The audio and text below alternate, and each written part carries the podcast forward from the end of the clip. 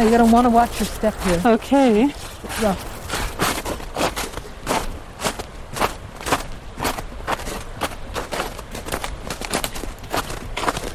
This is abso- absolutely wonderful. Footsteps on snow. They clambered down the cove towards the sea. And is this just a, a river? river, It's the river's there's a coming on on our right here. Yeah, you'll see. We'll see it more easily when we get further ah. down. Well, what I was hoping is that if we go over by the waterfall, we'll see Conkerbell. Oh my! Look at look at that. 20 feet. We were sitting down on the beach one night, and this huge iceberg was was rocking. It would take like three or four minutes to rock over to one side, and then it would start and go in the other direction. And it was just like watching this pendulum in slow motion, back and forth. And it went on for hours. A most extraordinary sight. What just what just, just offshore, there? yeah. It's amazing. And you could be sitting here in perfectly good weather with Oh yeah, an it can be very iceberg sitting out. Oh, Yes. I should follow you here. I think. Footsteps on snow. In the photograph, she stands where they end. A small girl in a red hat, and in her hand, a snowball. But that was different. Now, if you look there, the rocks where the where the ice is, is forming, and Yeah. down here below, you'll see they're icicles, except that they're the opposite shape. Instead of being pointed at the bottom, they're they're rounded and thicker. Yeah, And those are the conker bells. conker bells. And these are not great examples of them. The really good ones are when you just get like a piece of grass or something that comes down, and then it forms around it. But uh, you can see some of them. Yes. they're sort of They they bell almost Yeah, bell shaped. They go out. you can see on the on the ends of the trees here, where the trees have dipped down Yes. into the water, where these have formed. You see them when the sun hits them; they're absolutely beautiful. Conker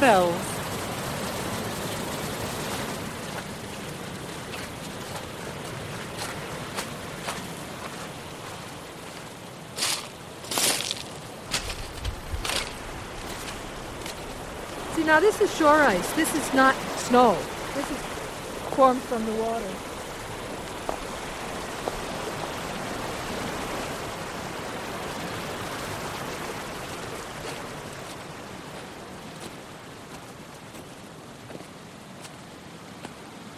But the ice is just sort of sitting curled over those rocks. It's extraordinary.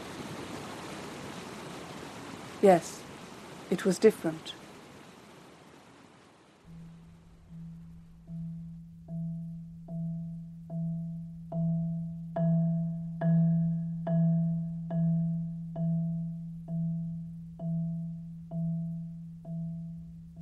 Ice. Ice floes. Ice rinds. Ice hummocks. Ice ridges. Ice stalactites. Pancake ice. Frazil ice. Grease ice. Congelation ice. Infiltration ice. New ice. Old ice. Brown ice. Rotten ice. April 2003. She went to Newfoundland in search of ice. The ice is always female. Robin McGrath is a writer. She has spent a lot of time in the north. With the ice. It's beautiful and it's dangerous. It's attractive and it's frightening. It has this kind of sexual nature and is related to to birth, for instance, because it actually does give birth. It calves. You know, the glacier calves, and the iceberg is the product of that. And then when they disintegrate and explode, they, they become smaller and smaller and, and more multiple. And I think that's sort of a very female thing. Now she sits in the ingle nook of her house in Beachy Cove. Her ice book on her lap. So what, what's in it? In the book are clippings about all sorts of things like uh, pingos and ice wedges and icicles and ice castles and uh, ice people, people who've been frozen into the ice and, and what they've found uh, when they turn them up again.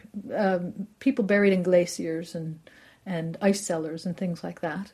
And it's about saltwater ice and freshwater ice and uh, every facet of it that you could imagine. So we have murders on icebergs. Of course, the Titanic made icebergs mm. particularly um, mm. uh, popular. Um, what do we go? Okay, what about iceberg babies? Well, we call them iceberg babies, but they're ice ice babies. They're frozen frozen embryos and things. Again, these are people who have at some point had a, a part of their life in a freezer. Um,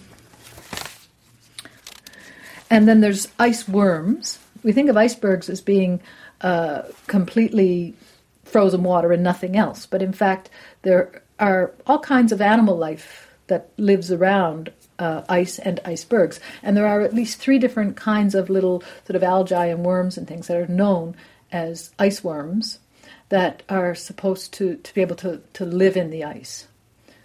How do they survive at, at those temperatures?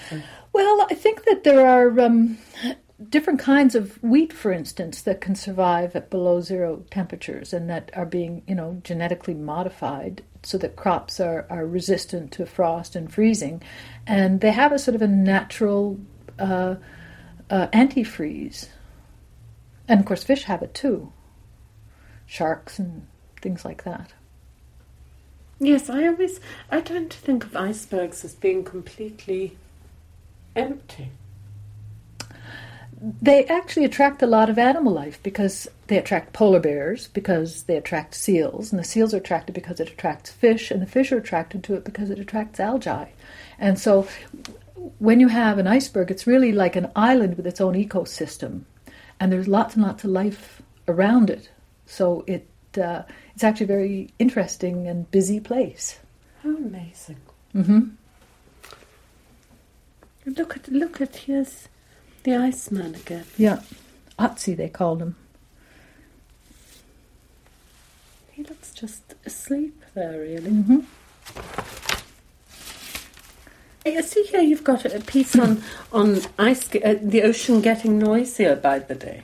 Mm-hmm. Does ice make a noise? Well, ice makes a lot of noise. For one thing, it, it well, think of your uh, the ancient mariner talks about the ice was here, the ice was there, the ice was all around. It cracked and growled and roared and howled like noises in a swound. And so, yes, it's extremely noisy being out in the ice because it's it's moving and crunching and, and, and snapping and cracking under you. And, and depending on whether it's salt water or fresh water, fresh water is particularly noisy. When it cracks, it makes a huge, frightening, terrible boom that goes right through you.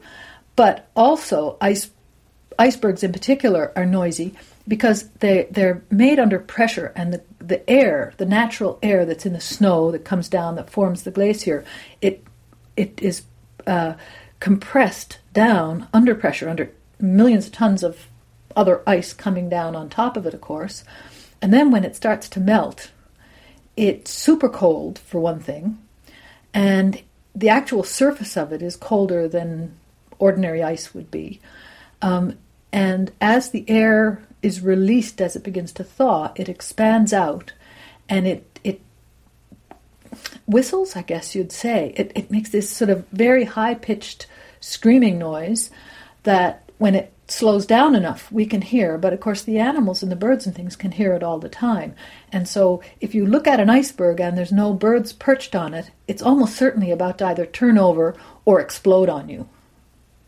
And then, when the pieces of ice go into the water, pops and sizzles. It sounds like something frying, actually. It sounds like, you know, somebody cooking eggs or something in a frying pan, or sausages, perhaps because it, it's really just sizzling and popping. And we call that iceberg seltzer. Now, we like to brag that in Newfoundland we have more words for ice than Inuit have for snow. And in fact, that's quite true, although they have plenty of words as well. And um, I suspect some of them are actually taken from the Inuit. Uh, clear ice, for instance, is called nilach, and we have a, a, an ice term called nilas, and that's a sort of a thin, elastic crust of ice in, in finger rafts, but I would strongly suspect that, in fact, it's a borrowed word. It's a loan word from Inuktitut. But we can have slob ice, ballycatters, ice gall. A gall is uh, what you would call a, a, a wart or a or a carbuncle or something. So an ice gall is ice through which the water is oozing up.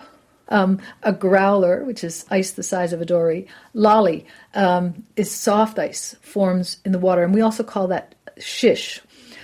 There's pummy, which is ice that's formed and then been smashed up again. And um, we use uh, the word dirty, for instance. When we talk about dirty ice, we don't mean ice with dirt on it. We mean dangerous ice. So that something that's dirty means it's extremely dangerous.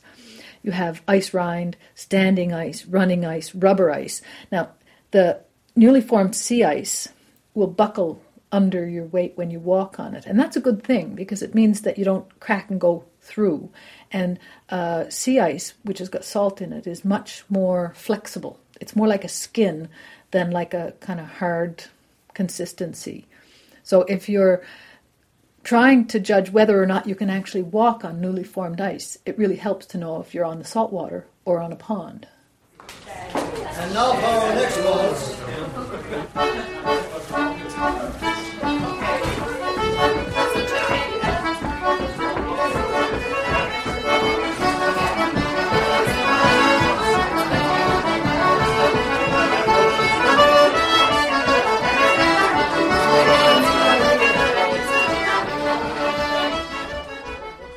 Downtown St. John's. Ice clings unseasonably to the streets.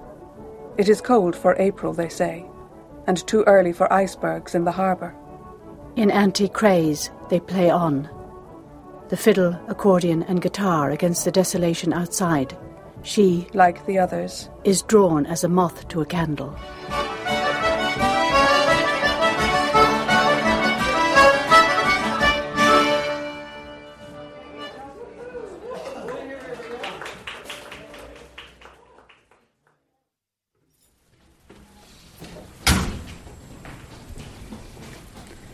But see, uh, the icebergs, like this ice is much, much harder than like the, the ice that you would get in the lake.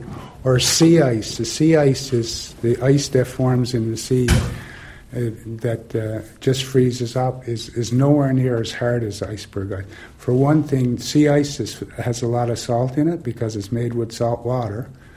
And uh, because of the salt content in it, it's not nearly as uh, as strong as this iceberg ice.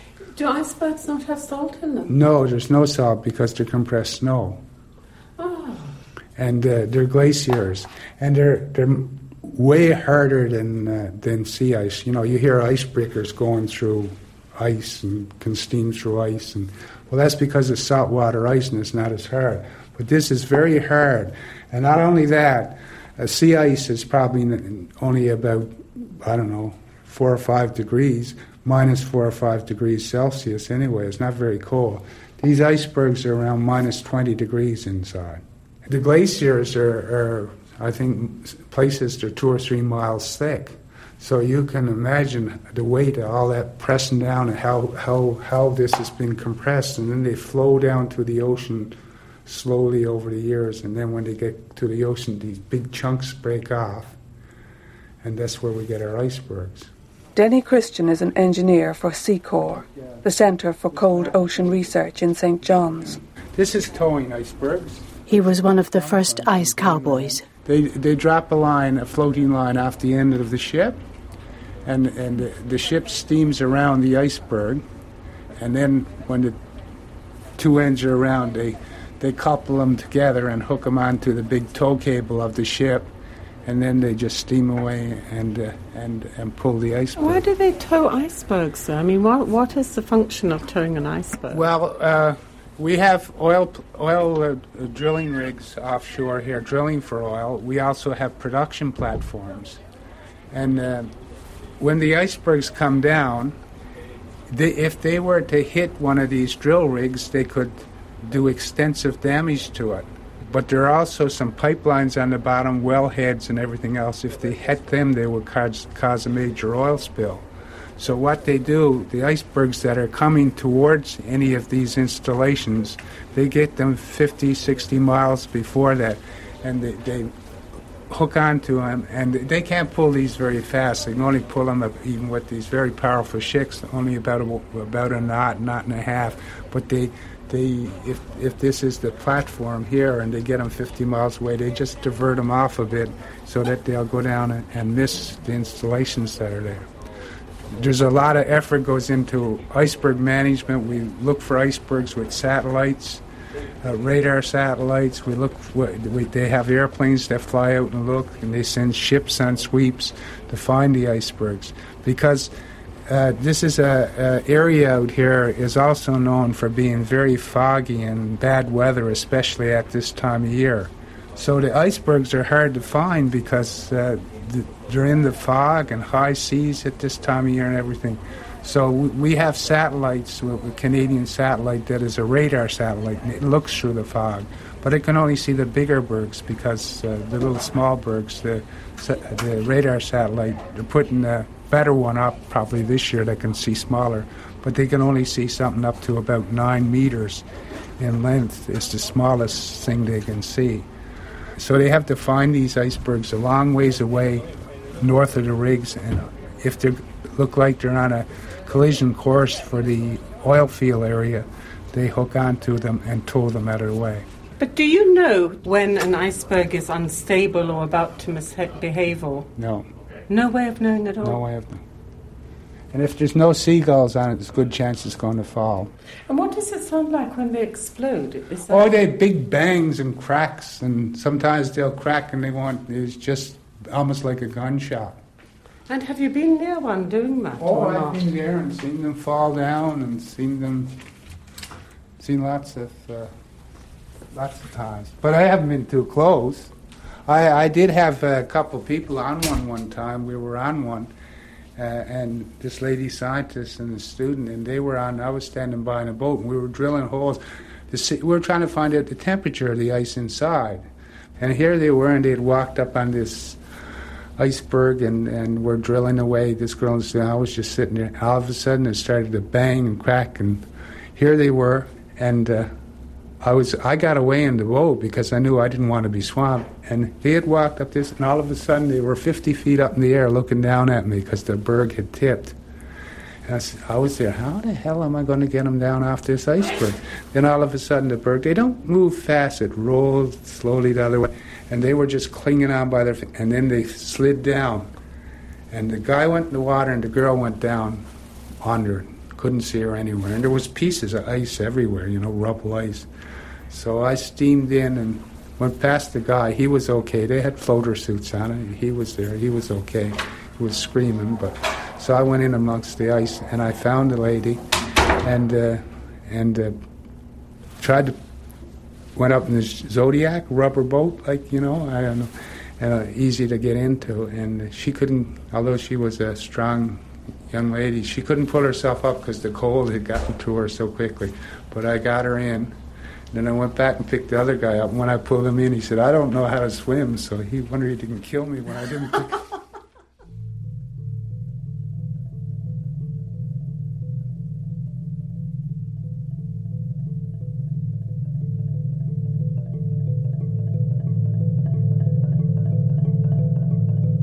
Glacier bergs.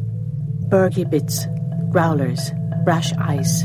White ice, blue ice, green ice, dirty ice, clumpers, pans.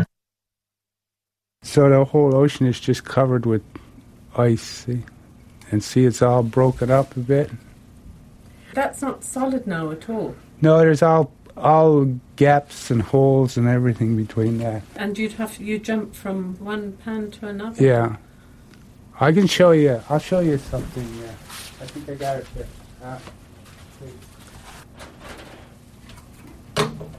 This is uh, real old footage that was shot years ago. The people go out here on the on the ice and hunt seals. They don't do much of it anymore, but this this will give you some uh, some idea of. Uh, okay, people people walking on the ice. See, these, these are people actually walking on Is that drift ice? Yeah, that's drift ice. Traveling aboard the ships go through it and they used to hunt seals. Going to film a few these are icebergs. For a Hollywood movie made the previous spring.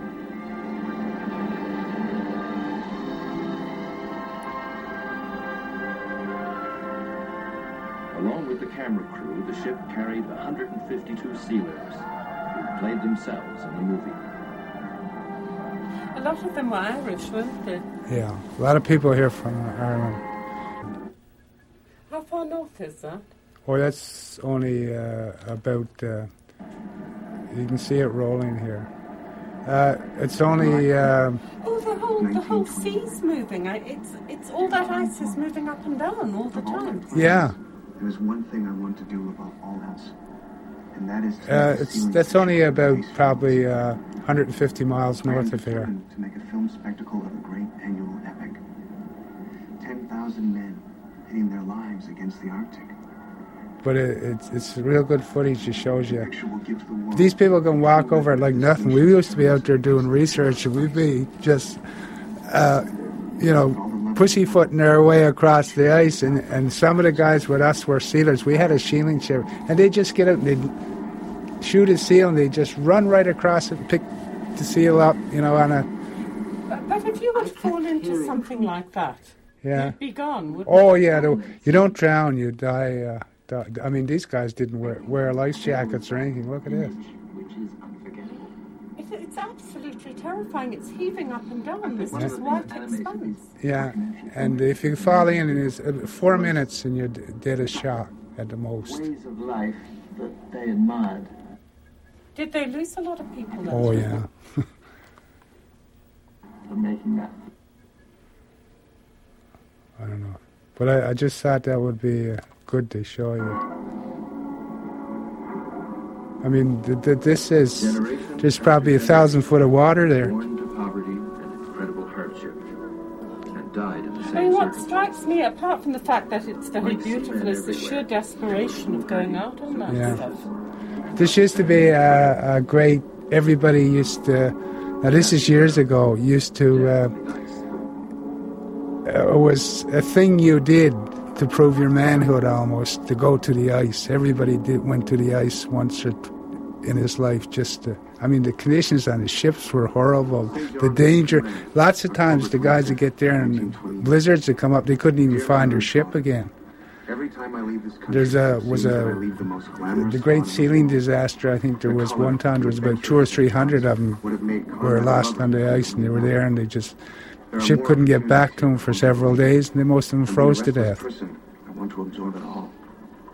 I have more friends in this country than in New York. Furthermore, But uh, something.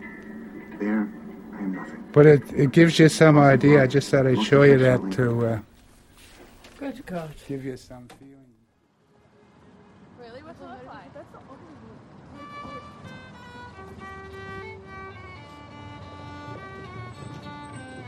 One April, a man and his mare called Kit were hauling wood across the frozen expanse of Tickle Cove Pond. The man knew the ice was getting weaker each day, but he persisted as it shortened their run. The mare balked, turning her head to look at him with tears in her eyes. He used the whip to urge her forward. The pond sighed, and they both went into the icy water. I raised an alarm you could hear for a mile, and neighbors turned up in a very short while. You can always rely on the Oldfords and Whites to render assistance in all your bad plights.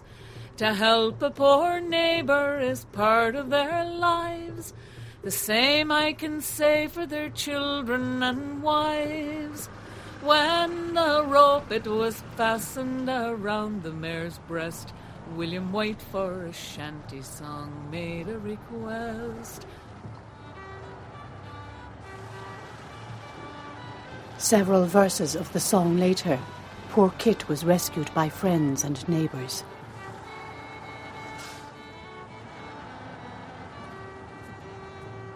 She had walked on ice before, in northern Europe, revelled in the unfamiliar sounds and textures, stumbled over the unexpected roughness, breathless with effort.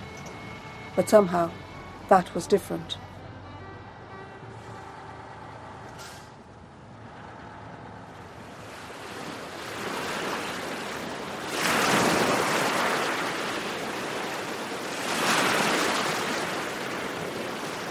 Ice has always been part of uh, the way of life of Newfoundland. On a normal ice year, 90% of our coastline will be covered by sea ice in, in one way or another. Uh, that's in the Gulf and are from the Arctic ice conditions.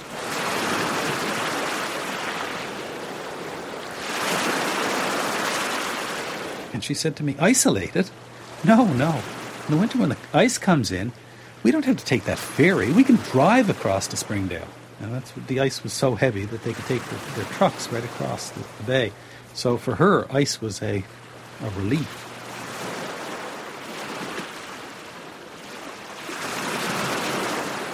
Uh, the Europeans at first did not involve themselves in Newfoundland during the winter or early spring, and really were not fully uh, aware of the extent of the ice around our coast.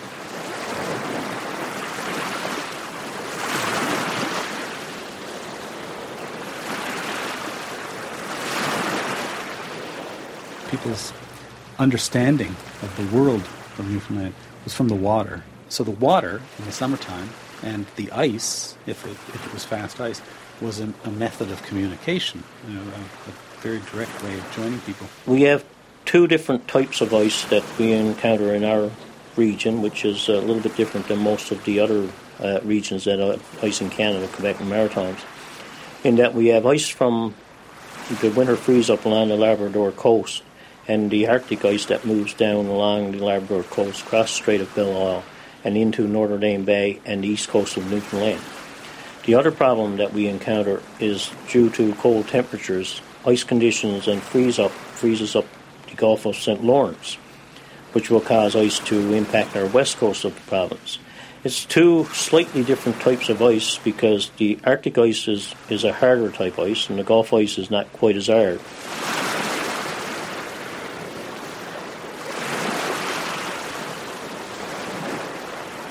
Beginning in the uh, oh the late 1700s, as more fishermen stayed in Newfoundland, they became aware of the uh, extent of the ice fields, particularly the Arctic ice fields, and the extent to which they were home to a, a new resource, and that was the uh, uh, seal population.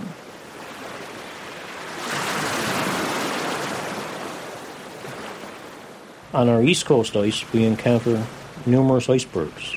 Like on an average year, we get up to six, 600 to 1,000 icebergs that's in the main ice pack itself. So the ice causes problems for the mariner and causes problems for our icebreakers getting around.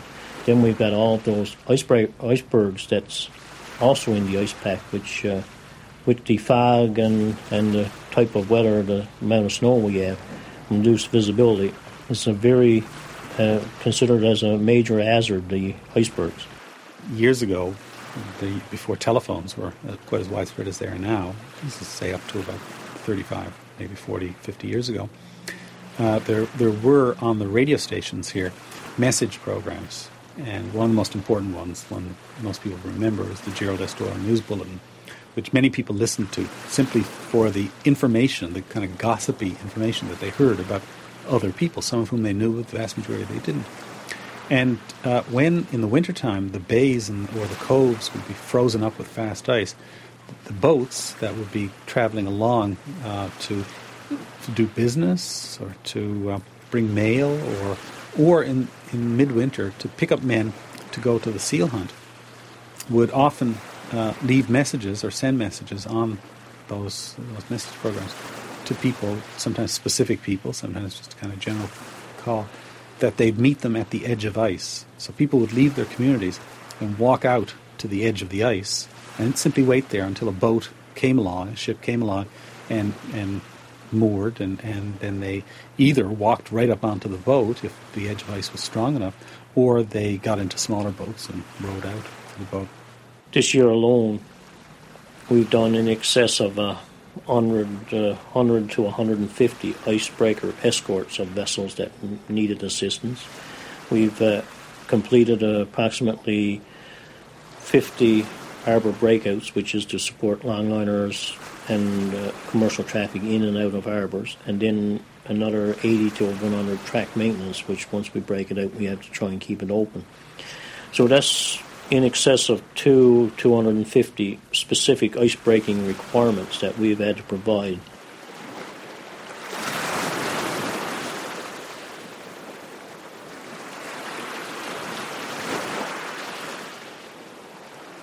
The uh, social strata, if you like, of the sealing vessel uh, became more complex as the century went on.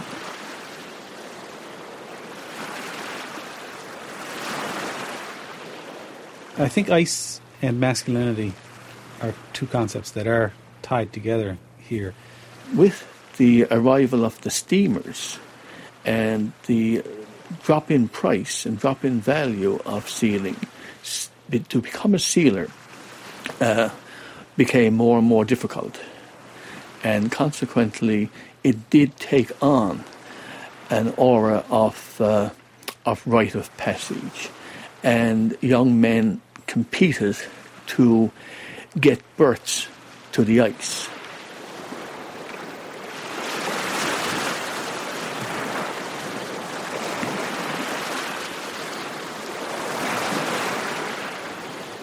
Since yesterday, we've had four search and rescue missions on longliners that's trying to get through that ice. We've had four icebreaker requests for support so far, and we anticipate that there will be 250 plus boats going out there within the next two days.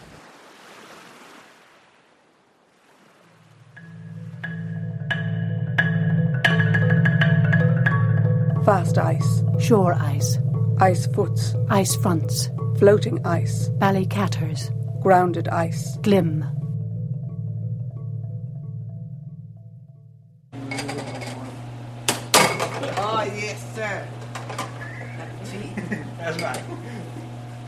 She is in the bar of the Anchor Inn Motel in Twillingate. She had driven there the day before, some five hours up the northeast coast of Newfoundland from St. John's.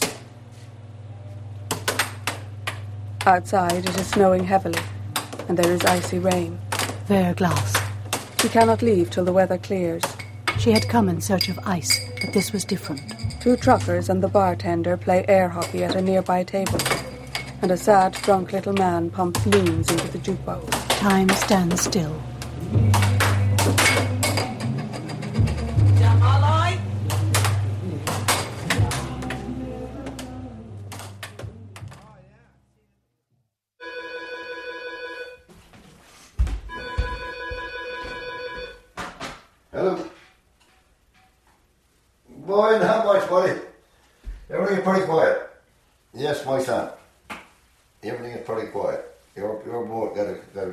She even a lot more on call more sometimes, but she's up there tonight. I'll tell you that. yeah. What's on news now? Jack Troke is a sealer. She is sitting at his kitchen table, trying to fathom the mysteries of sealing. The heating purrs against the night. He is waiting to go out on the hunt. Yeah, I got company here now. I got a young lady from Ireland. So I, uh, yeah, good now. Oh yeah. what am I seeing, buddy? You know, I know nothing about this. You, you leave here, and where do you go to? We go, uh, we go wherever the seals are. Understand? They could vary. Right now, the the seals is about uh, what are we looking at? Maybe 140 miles from here. That's like the clover fries. We got we got to go on a roundabout direction to get where they are, because you got to navigate and traverse through ice and that sort of stuff. Uh, some years they're south of this place. Some years they're four or five hundred miles north of here. It's all according to the weather. The weather is a factor, see there, and ice conditions, the type of winter you had, how much ice you got off the coast, the wind directions, everything plays plays into it. Conditions right now is is pretty good. Is is pretty good. Can't it's as good as you can get, I guess. But now a couple of weeks ago it was terrible. We had over 200 miles ice sitting off the coast, and that was way up off the Grand Banks, which is five or six hundred miles south of here. And would you go that far looking for seals? We, if we had to, yes, there, yeah. We we we travelled that far. Yeah, we go up north, up Labrador coast. We go wherever the seals are. He started sealing at 14. I, I learned from my dad, My my dad used to be a, a, a sailing master in large vessels, but he was a master mariner anyhow, and you do that in in the go sailing. And my sons learned from me, and and I, matter of fact, I'm still learning. I never never went to the seal fishery yet, but I did learn something, some little thing that, well, God, I never seen that before. And, and Tony, is there a tradition around here? Like, your son is now the master. Is there a tradition of handing on boats? Yes, yes, yeah, yeah. You end you ended down what we call an enterprise, your old fishing enterprise. Whatever you got pertaining to fishery, you'll pass along to your sons. Well, I passed along everything that I had when I retired to my two sons, but now there's only one left, and he's he's uh, he's still carrying on. Death by drowning. He found his son's body tied to the capsized boat in the sea at the foot of the lighthouse. A man full of sorrow. He moves on quickly. A, white coat is is a, is a harp pup, and when it's when it's born, for the first twelve or fifteen days, it's white. It's it's a little bit, it's, it's a little bit yellowish for the first forty eight hours. Then it gets what you call really white. Then it starts to go back, starts to shade the white fur, and make- then starts to get the black, the grey, the dark greys, the smoky greys, and spots. And that's when we want them.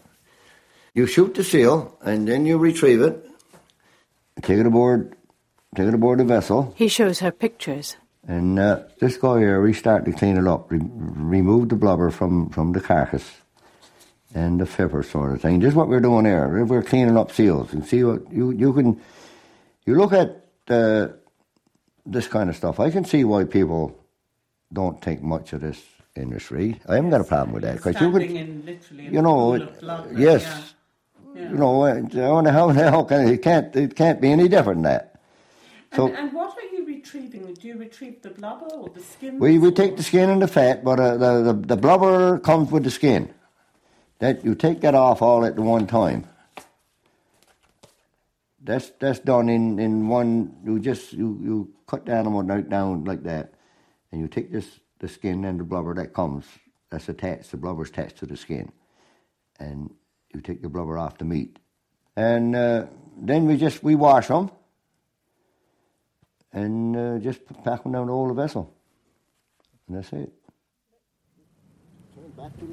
Okay, let me give you let me give you this. Let me let me take you here. I think this is a good idea. Yeah. Okay, Sure, got it you got right. it. Okay. So I go back to the Yeah. ladder. Put your foot down there. Yeah. Don, put it down. There you are. Now come down on the next one. There you go. The next morning, Slip on that. That's still fine. icebound, she goes to his boat. Down we got It is the nearest she will get to the ice or the hunt. See, everybody carries a, a small boat. See? And is that what you go actually out hunting on? Some when the conditions are right, when the ice is, yeah. is enough water between the ice pans that we can use this, we'll drop this overboard and harvest from this vessel too. We have we have radios that we, we can we're in close contact with our Ah. Because we have two men in these, and you got to keep track of these two men at all times because there's a vast ocean out there. Yeah. Yeah.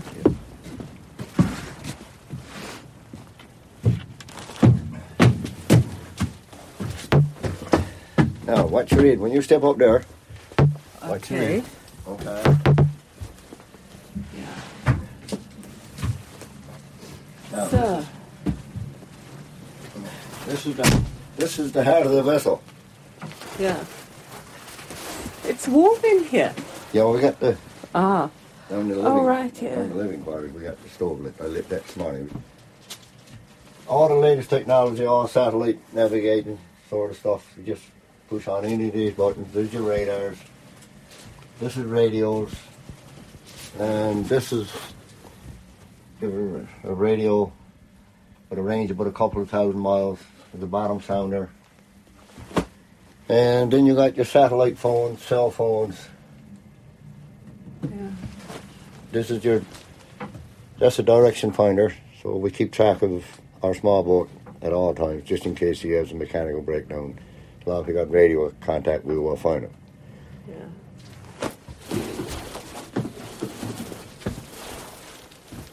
Oh, this is the this is the ice. This is the satellite coverage of the ice. Ah. This is from March the thirty first. See, this is uh, this is St John's up here, look. Yeah. This is you're getting out right up to Hibernia.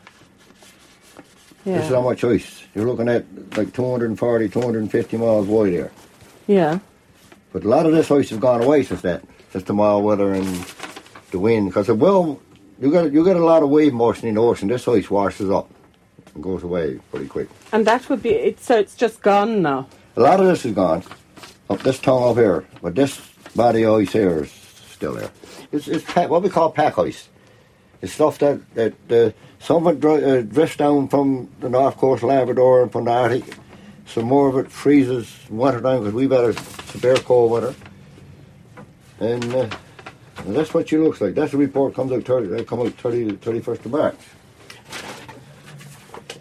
There's, there's the one here, April the 2nd.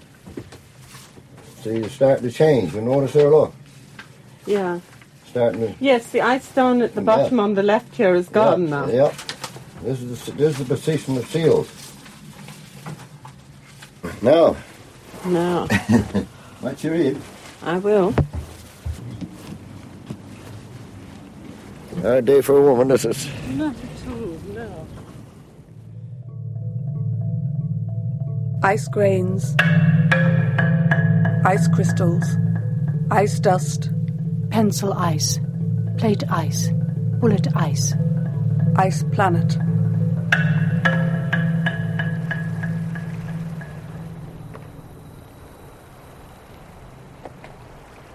The ice rain stops. She has seen no bergs, no growlers, no bergy bits, no real ice. A frozen harbour, a picture postcard town. But something is different, though she knows not what. And somewhere north, it happens. The great berg hesitates. A cloud passes before the sun. The berg glows blue amid a tar black sea. Then, almost imperceptibly, it retreats, drawn back into the fog and pack ice, back into the first of the great veils of the ice.